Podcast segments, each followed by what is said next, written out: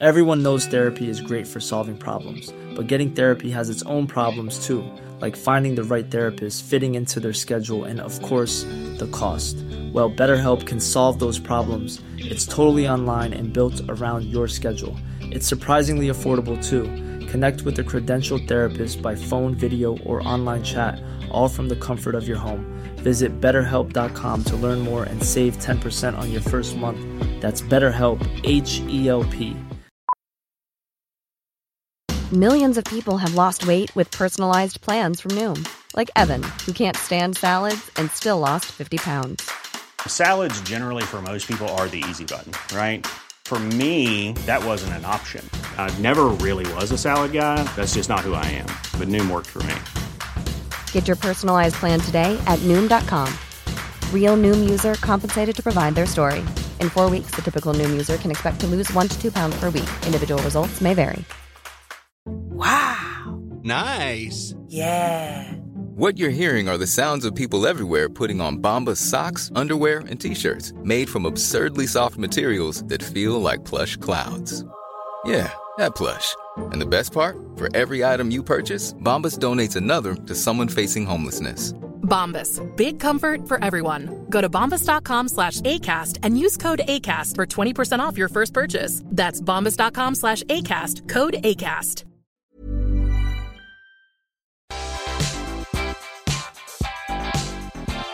What's up, everyone? Welcome back for a brand new edition of Collider Ladies Night. I am pleased to welcome Kat McNamara to the show. Hello, hello. Thanks for having me. For two things. We Yes. have Walker Independence, of course, but also I'm really excited about Fool's Paradise because I was just recently talking to Charlie about oh, making his really? feature directorial debut, and he was kind of giving me the rundown of how it all happened and some of the advice he got from cool people like Guillermo. And now, like, it's finally time to see the movie. I'm so excited. Charlie is so brilliant. He's, you know, probably one of I would say the top three directors I've ever worked with. Just he's he's just a brilliant storyteller and he's so creative and so flexible and loves to play. And I think when you're doing something particularly like this film, that's exactly what you need. based on the trailer, I definitely get that vibe from it. I'm definitely going to come back to him too. But the first thing we do on Ladies' Night is we play with this dice tower. Oh my This god, is is a that what this game. is? That's what it is. It is a game called. Dicey Questions. You get three rolls on the tower, and whatever you roll, it's got a question that it corresponds to, and that is where we start at least. It's so funny. I almost brought a new set of dice today, just in my pocket because I just got it in the mail. So I'm so I'm, I'm a dice goblin. I'm a Really? dice goblin. Oh yeah. okay. But um, I'm impressed by that. Um, I think it's in the grass. The tower is made to Oh, look like Jurassic Park because it is my favorite movie of all time. Turn this. Oh, please do. Please do. Um, these are beautiful. Yeah. Sorry. Again, I- dice goblin. I, I put a lot of work into finding them. Oh, I see. It didn't eight. come out of the thing. it's an eight. It just didn't come. Oh, it's an eight. Okay. Oh, oh, you got a good one to start. did This is a big Okay, one, though. I call this All right. one high low. Cool. Can you give me one audition high, but then also one audition low, and tell me what you learned from that low that you then applied to future auditions? Yes. Um, audition high. Okay, I've got this one. Um, a long time ago, I'm from Kansas City originally. So when I was first starting out, I would go to Chicago a lot to audition for things, and um, there's an amazing, there's a bunch of amazing theaters up there, and I had auditioned for some plays, one of which Philip Seymour Hoffman was directing.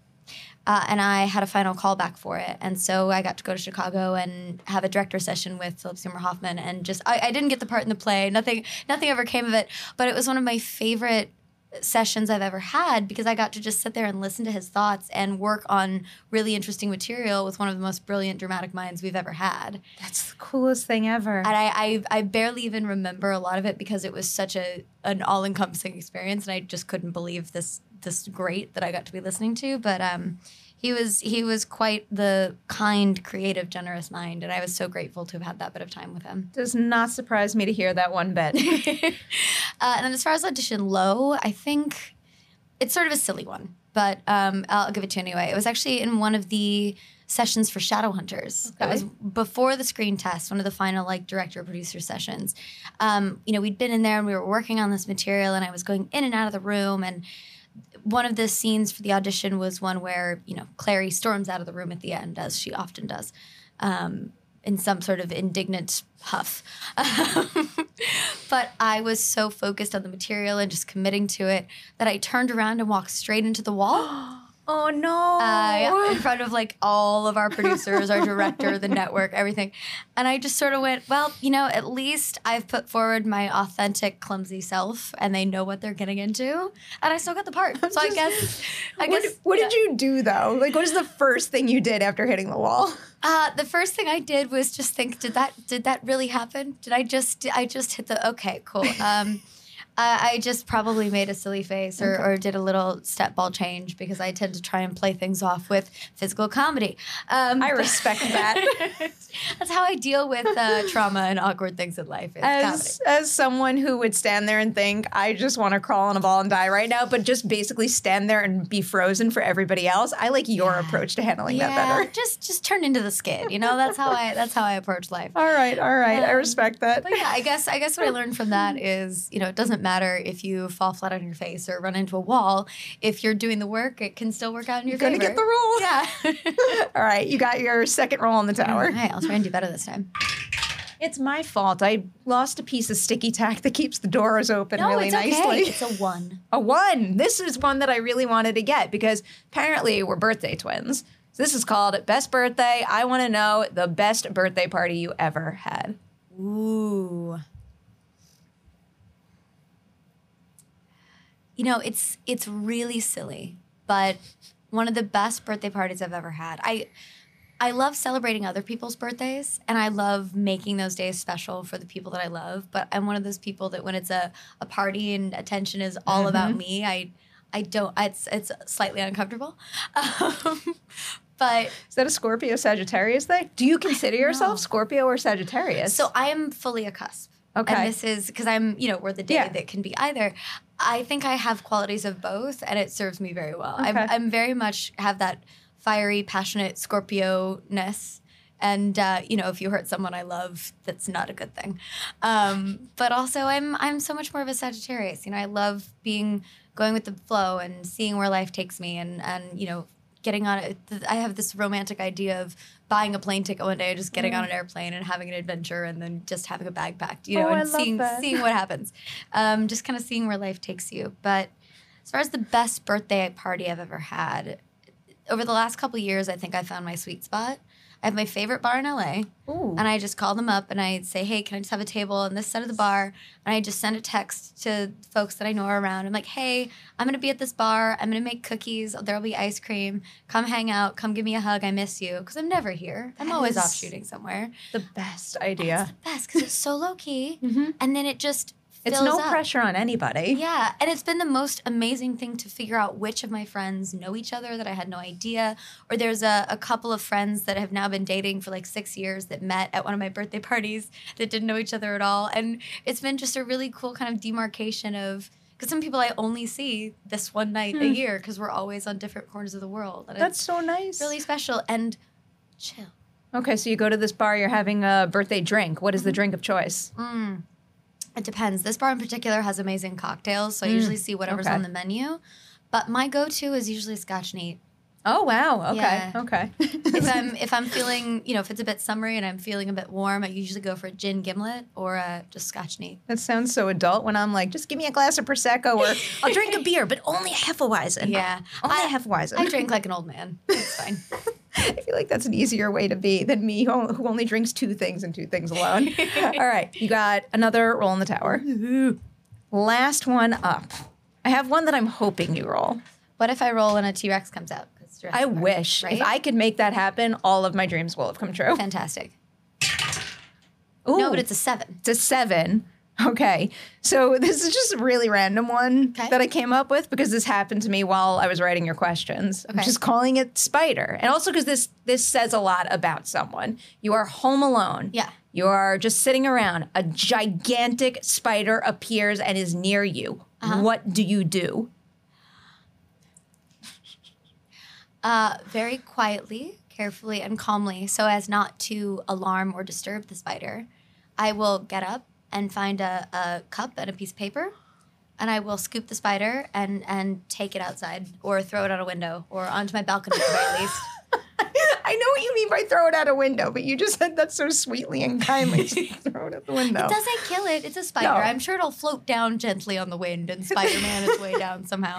At least that's my answer makes fantasy. me so happy because I thought I was one of the only people who do like what I, I do the double cup thing. Oh, and whenever I tell someone I do that, they're like, "Why? Why are you going to those lengths to protect a spider when you can smush and trash?" I'm like, "Cause it's it doesn't know what it's doing. It is a living thing." Yeah, and it's just like you know, it's like ghosts. It's like you respect your space, I'll respect Oh, mine. you're a ghost we'll, You know, believer. we'll we'll work it out. Do you believe in ghosts? I do. Okay. Yeah. I like that too. I Yeah. like that too. Do you watch the show Ghosts on CBS? I love that show. Actually, I just saw Rose at a Comic Con this weekend, and she's I literally just spoke to her being. the other week. She's oh my amazing. god, she is so lovely. It's it's there's certain people you meet in this industry that you're like, how Can you guest star how on are that you? show?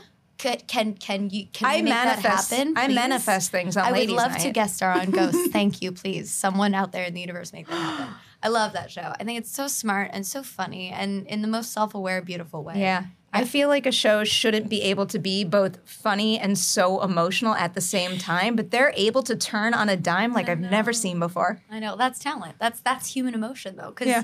humor and and vulnerability are so closely related. It's fascinating. It is so true. I'm so impressed by them. All right, you have hit the meat of our interview. Every single li- uh, Ladies' Night episode begins here. What was the the movie, the performance you saw, the personal experience you had, you name it, that first made you say to yourself, "I absolutely have to be an actor." It was actually an experience I had because growing up, I never knew that being an actor was a job.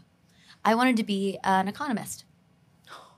That was my dream. I wanted to go into developmental economics and uh, solve the solve the world's problems of economies in developing countries.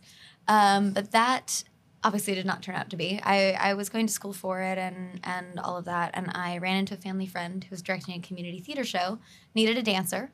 I'd done ballet my whole life and, and was the kid who would try anything. So I said, hey, sure, why not?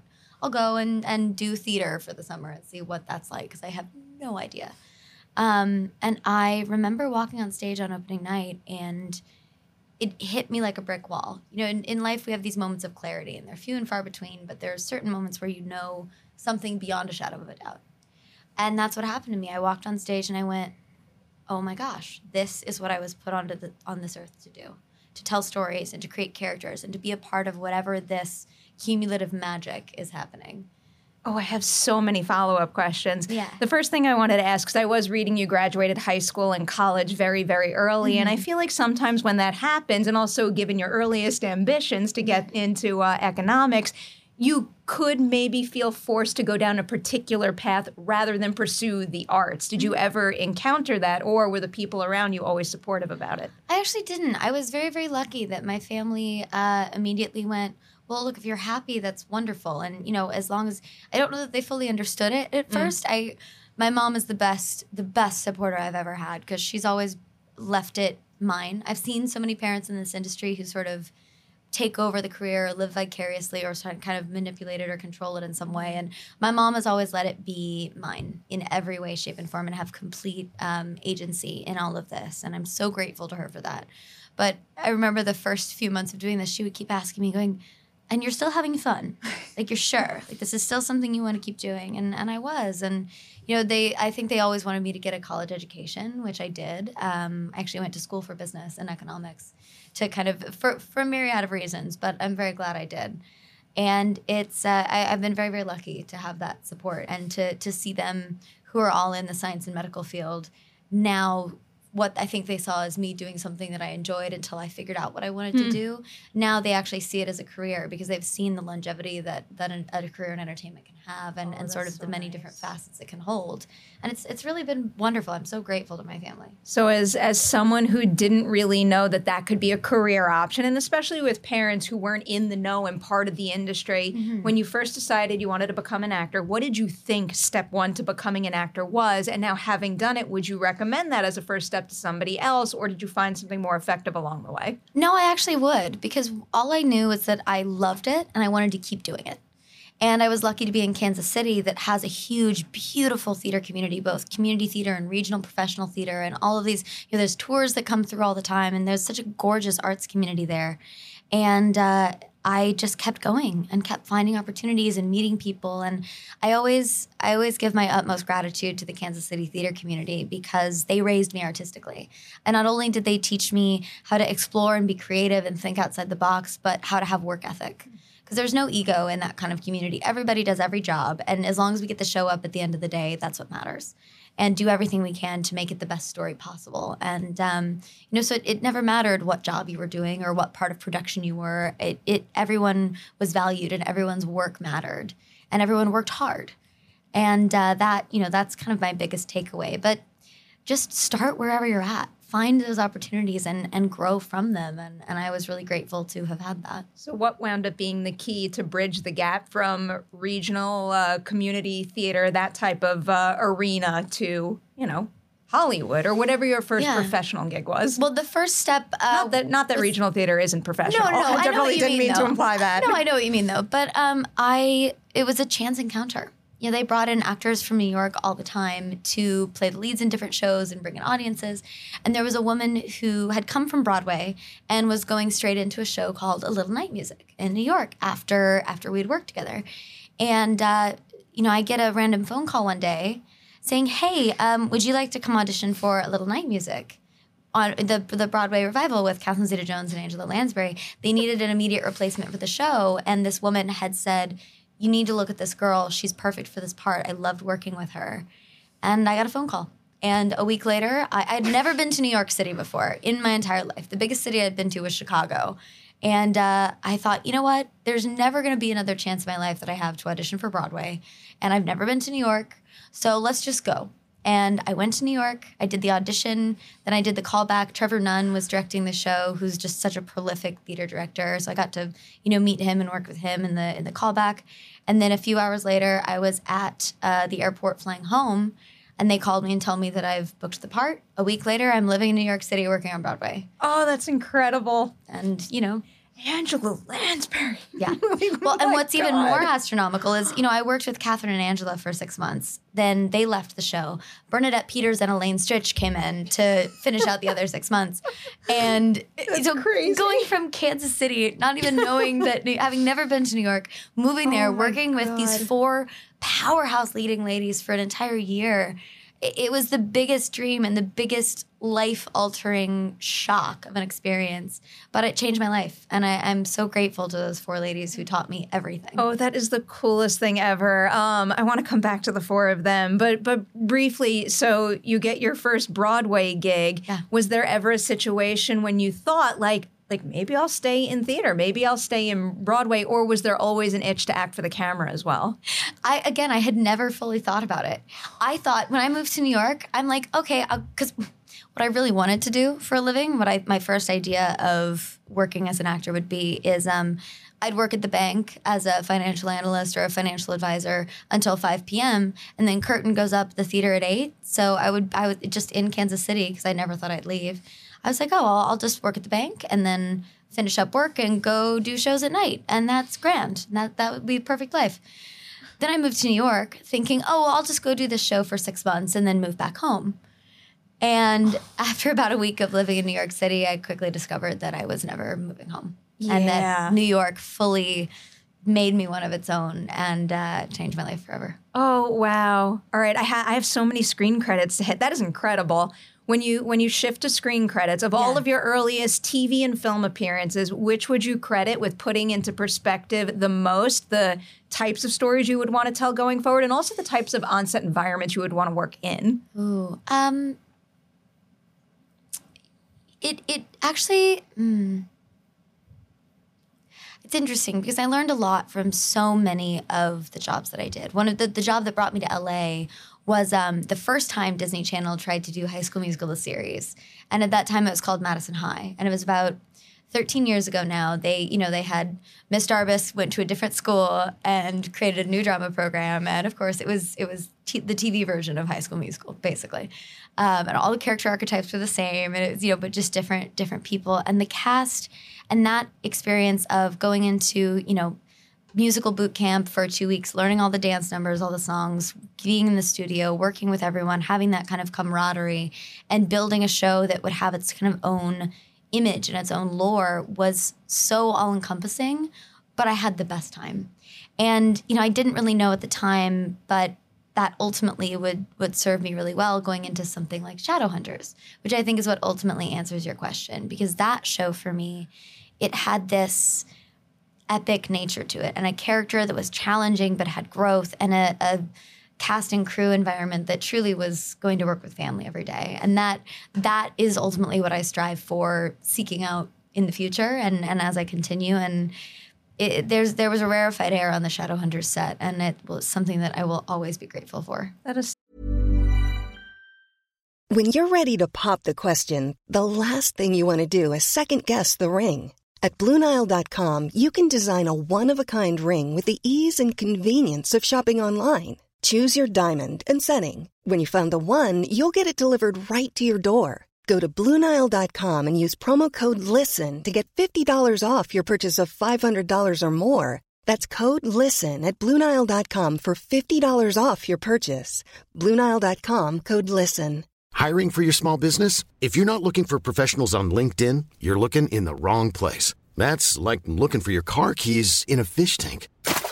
LinkedIn helps you hire professionals you can't find anywhere else, even those who aren't actively searching for a new job but might be open to the perfect role. In a given month, over 70% of LinkedIn users don't even visit other leading job sites. So start looking in the right place. With LinkedIn, you can hire professionals like a professional. Post your free job on linkedin.com slash people today. Such a beautiful thing. Going back to the high school musical show, was that one of those situations where they filmed a pilot and then it didn't get picked up? Yeah. Okay, so I'll I'll lump that in with um, the Happyland because correct me if I'm wrong. Happyland was your first series regular role. Yeah, that went to series. Yeah, I had done a few pilots. Like I did that pilot, and I did a CBS pilot with Jason Isaacs a few years later, and who I still love and adore. And he played my dad, and still basically might as well be. Um, and you know, so many other other beautiful things. But yeah, that that was the first on screen that lasted. Okay, so when you go when you go through a situation like Happyland where Yeah. you get a series and then it doesn't get a renewal second season, but also when you do things like because that's a lot of things that uh, that fans aren't really aware of that you Mm-hmm. pour your heart and soul into making a pilot that just doesn't get picked up, and Yeah. then you know it's it's still a project that meant something to you that you worked on, but it's not necessarily added to your IMDb, so people aren't aware of it. When you're just starting out in this in this industry, how do you make sure experiences like that don't cause you to lose confidence in yourself and take away from the motivation to you know pick yourself up after and forge forward? I, I was really lucky at the beginning of when I started doing theater. Actually, um, one of my mentors at the very very beginning put everything into perspective in the most beautiful way, and she said to me, you know, an actress' job is to audition. And you go into that room for 10 minutes and you tell your story and you create this character and that's your performance and that's that's your job. You leave the room, you've done your job, you leave it behind. If the job works out, that's something extra different and special. But if not, you've done your job and you move on to the next job. And so I've always, I mean, obviously there are those roles that you just connect with and and every fiber of your being will fight for that in in and you can't let it go sometimes. And I've had those as well, but those are a lot fewer and farther between than than other things. And that sort of helps in a way. But I think having so many things that you know haven't worked out for whatever reason and and a lot of times it's no reason other than there just wasn't space on the network this year and so with the way that television goes then that's kind of the end for that show and uh, it it taught me to kind of invest in things and put my heart into it but know that even if something doesn't work out there's something else that's coming down the pipeline Yeah. that wasn't meant to be for whatever reason but it it grew you and it led you to whatever's coming next I'm ruining my timeline here, but I want to bring in Walker Independence right now because Yeah. you, you're waiting for a potential season two renewal. That is a scary thing to do, no matter the time of year, no matter the situation. Yeah. There's a lot of extra pressure given every decision that's made right now has long term ramifications on the way this industry operates. Is there any difference in how you're processing the renewal pro- the renewal experience now versus like maybe when you were waiting for it on Shadowhunters? Yeah. You know, when it comes to this year specifically, I, I knew that, you know, with everything's changing at the CW, everything's changing in television in general. And there are so many options and opportunities and unorthodox ways in which shows stay, continue, get canceled, get renewed somewhere else entirely. I have become so resigned when it comes to these things. I just leave it up to the television gods. I've gone, you know what? I've put my heart and soul into this show. I've had the best time with this cast and crew. We're all chomping at the bit to keep telling this story. We just, you know, we just barely hit the tip of the iceberg of what all these relationships can be and and what this town can be because that's so much of what Walker Independence is is the spirit of this town which for us includes our crew and our mm-hmm. writers and everyone else.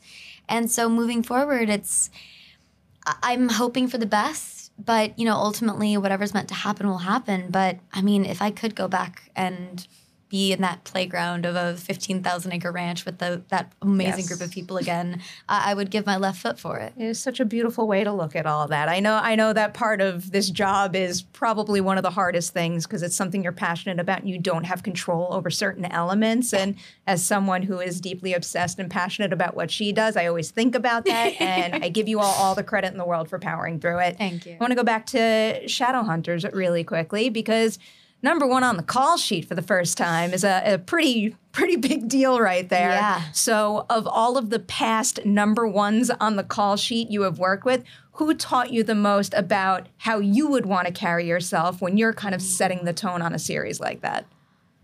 When it comes to okay, there's a few. That's it. That's Oh, it. I will Nobody's ever happily me take more than one.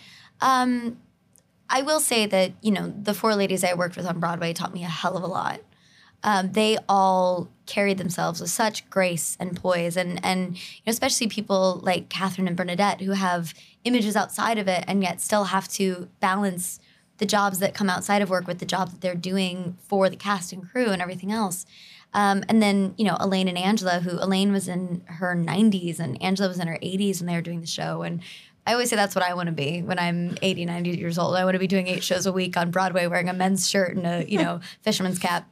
Uh, but, you know, coming back to, to film and television, the two that pop into my head instantly are Dylan O'Brien and uh, Jason Isaacs.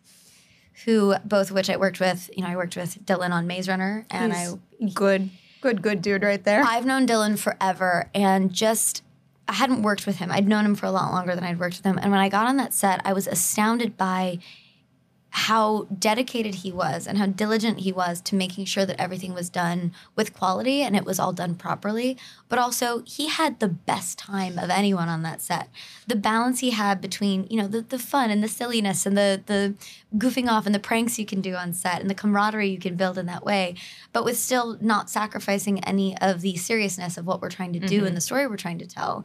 That was brilliant and then getting to work with someone like Jason, who was, I was 17 when I worked with him, who was so generous and giving and open, having a massive job to do himself, but really played host is kind of the best way I can put it to so many people, including myself, who was pretty new to film and television at the time. Um, so that, and that I ultimately also, I give huge credit to Isaiah Mustafa and Harry Shum Jr., who were both on Shadowhunters, who, you know, Harry had been through with some of the Glee. best. I, I I truly, I, honestly, I'm so I'm so grateful to the people that I've worked with over the years. But Harry, who'd just been off of Glee and had been through, you know, one of the hugest experiences you ever could on mm-hmm. television at the time, and Isaiah, who's you know, been in the industry forever in five days and has worked with everyone and is beloved by everyone. Both of both of them are actually beloved by everyone they've ever worked with, and and you can see why.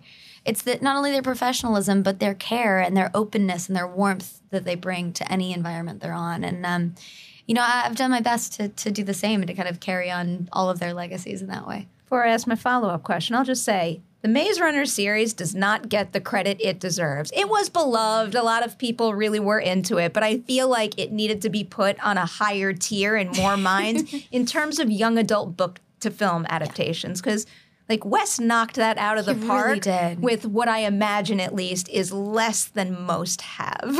Well, what's interesting about Wes is he had a background in VFX, as I'm mm-hmm. sure you know.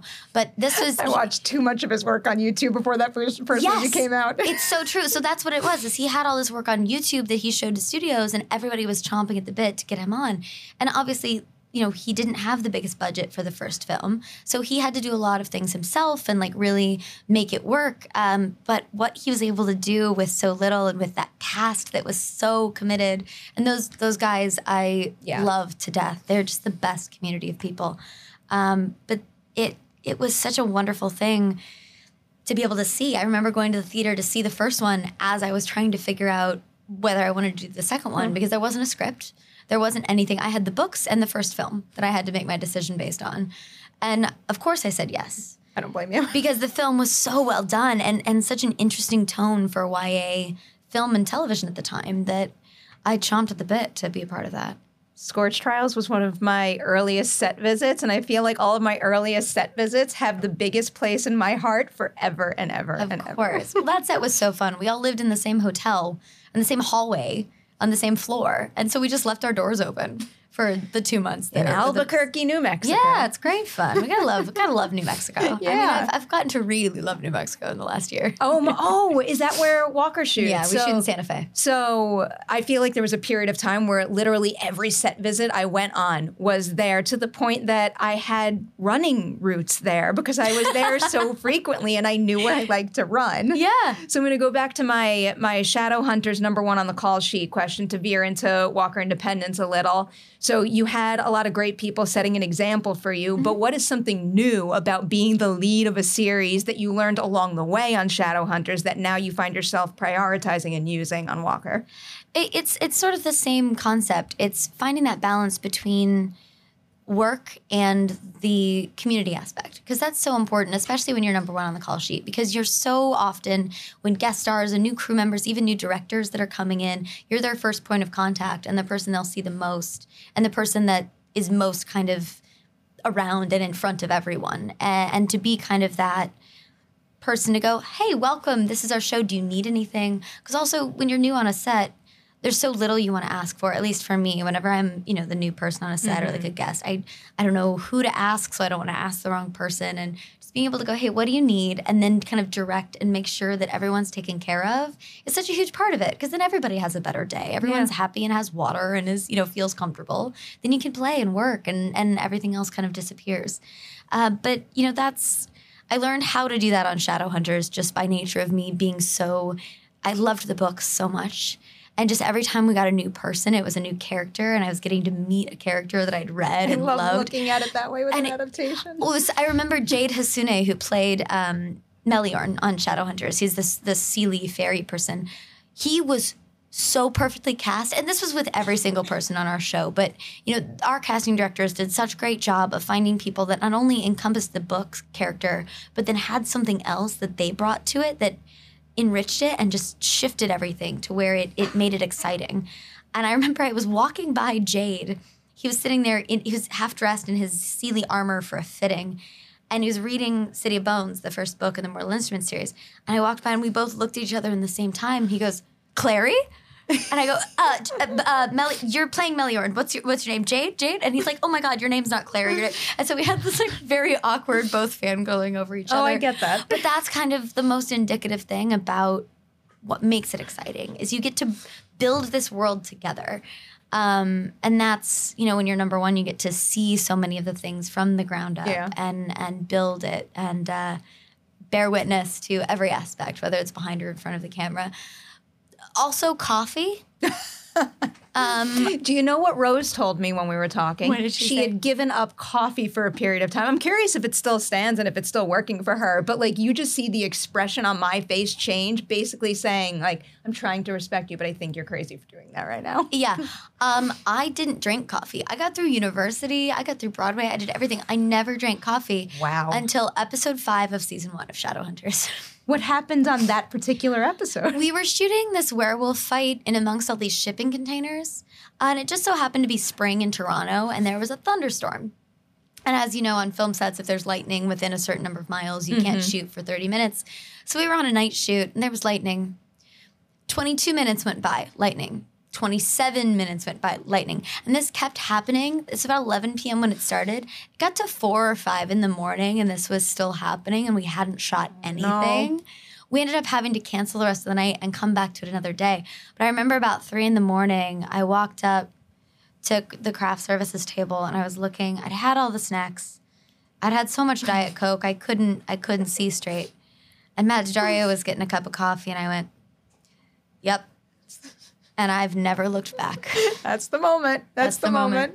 I have to wind down with you soon. I have two more questions. I do want to talk about Charlie Day because, again, uh, Fool's Paradise is going to be his very first feature as a director. So, having had that experience with him, what are you looking forward to more actors who work with him as a director to get to experience when he inevitably goes on to direct more features? Yeah, well, it's, it was such a, a lovely experience getting to watch him work. We'd met at the Big Slick, which is a huge uh, Kansas City charity event with you know Paul Rudd and Jason Sudeikis and the rest of the wonderful comedians that are from Kansas City have started this thing and bring in people like Charlie. So you know we met, and then a few months later he called me up and said I've got the script, read this part, see if you want to do it, which is how so many people ended up on this film was just, hey, I've got a part, come in for a day and play.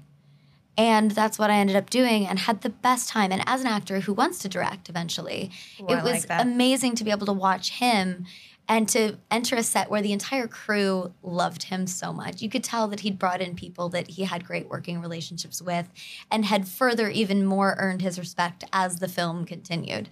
Um, but what I loved most about working with Charlie is not only is he so smart and so intuitive at building upon what you're bringing to the story and still shifting and giving you something else to kind of elevate it even more and to continue to build what he's the story he's telling he's so excited about what you're bringing to the table as well. And so he's not he's not telling you what to do and changing things and and giving a correction as some you know that can shut actors down sometimes when they feel like they're being mm-hmm. you know told to I I can roll with the punches. But he had created this environment of building together and playing together and this sort of camaraderie that continued to build and grow that he was continually excited by an idea that you brought to the table which sparked another idea that he had which gave someone else an idea. And then it was just this constant ping pong of creativity that i can only imagine is what happens on the it's always sunny set.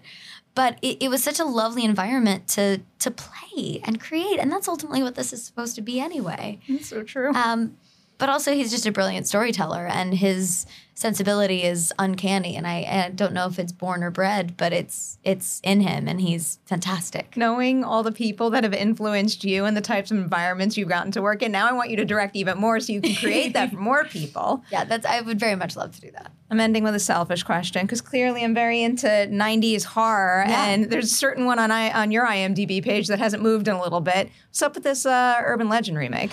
Oh man, you know, I want that movie. I want that movie too. or not a remake; it'd be a continuation.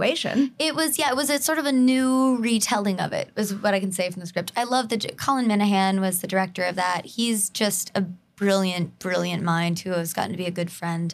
Um, it- you know, I would love for that to happen. That cast was going to be fantastic. A lot of friends on that cast. Rebecca Gayheart was supposed to come back, a right? lot, a lot of friends I made through that audition process. Um, the role was a role of a lifetime for me. It was so fun. Um, but who knows? You know, it's one of those things that the studio is no longer even that company anymore, and it's been moved around, and Oh, it's industry those, okay. logistics. Where in my dream world it would happen, but that I booked that job a week before the pandemic. oh, I'm sorry. So it was, you know, a, a pandemic, it was a COVID, COVID, uh, um, what's it called? yeah, Casualty. Thank you. Thank you very much. you you never know what can come back. And I know you do horror. Like I know Yeah. you've worked with Nick Simon. Like you can come back and you Nick could Simon, do my it. He's heart. wonderful. I He's love Nick wonderful. Simon. Riley knows Nick. I beg Nick all the time. I'm like, when are we working together again? Let's do another film. I just want you to make more horror movies. You can make whatever you want. I love all your stuff, but Well, make more horror. What we want to do is Untitled Horror Movie, the sequel, because we had so much fun working as a group on Zoom and never even, we haven't even had the entire cast in one room in person yet. Ever? Ever. And so now we want to make a movie together where we can all be in the same space. That would make me so happy. Yeah. I'm rooting for that. I'm rooting for that. I'm very excited to be here celebrating Walker Independence and also Fool's Paradise, which I believe will be in theaters when everybody watches this episode. in theaters May 12th. Go see Fool's Paradise. It is brilliant. It's got so many familiar faces doing things you would have never expected them to do. And uh, just the brilliance of Charlie Day. I'm so excited. I'm so excited to see it. Kat, congratulations on everything you accomplished, everything that is coming your way. Keep spreading the joy and good vibes in this industry. Thank we you need as so much of it as we can get. Thank you for having me.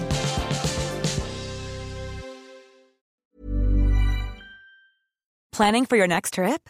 Elevate your travel style with Quince. Quince has all the jet setting essentials you'll want for your next getaway, like European linen, premium luggage options, buttery soft Italian leather bags, and so much more. And is all priced at 50 to 80% less than similar brands. Plus, Quince only works with factories that use safe and ethical manufacturing practices. Pack your bags with high-quality essentials you'll be wearing for vacations to come with Quince. Go to quince.com slash pack for free shipping and 365-day returns. Planning for your next trip? Elevate your travel style with Quince. Quince has all the jet-setting essentials you'll want for your next getaway, like European linen, premium luggage options, buttery soft Italian leather bags, and so much more.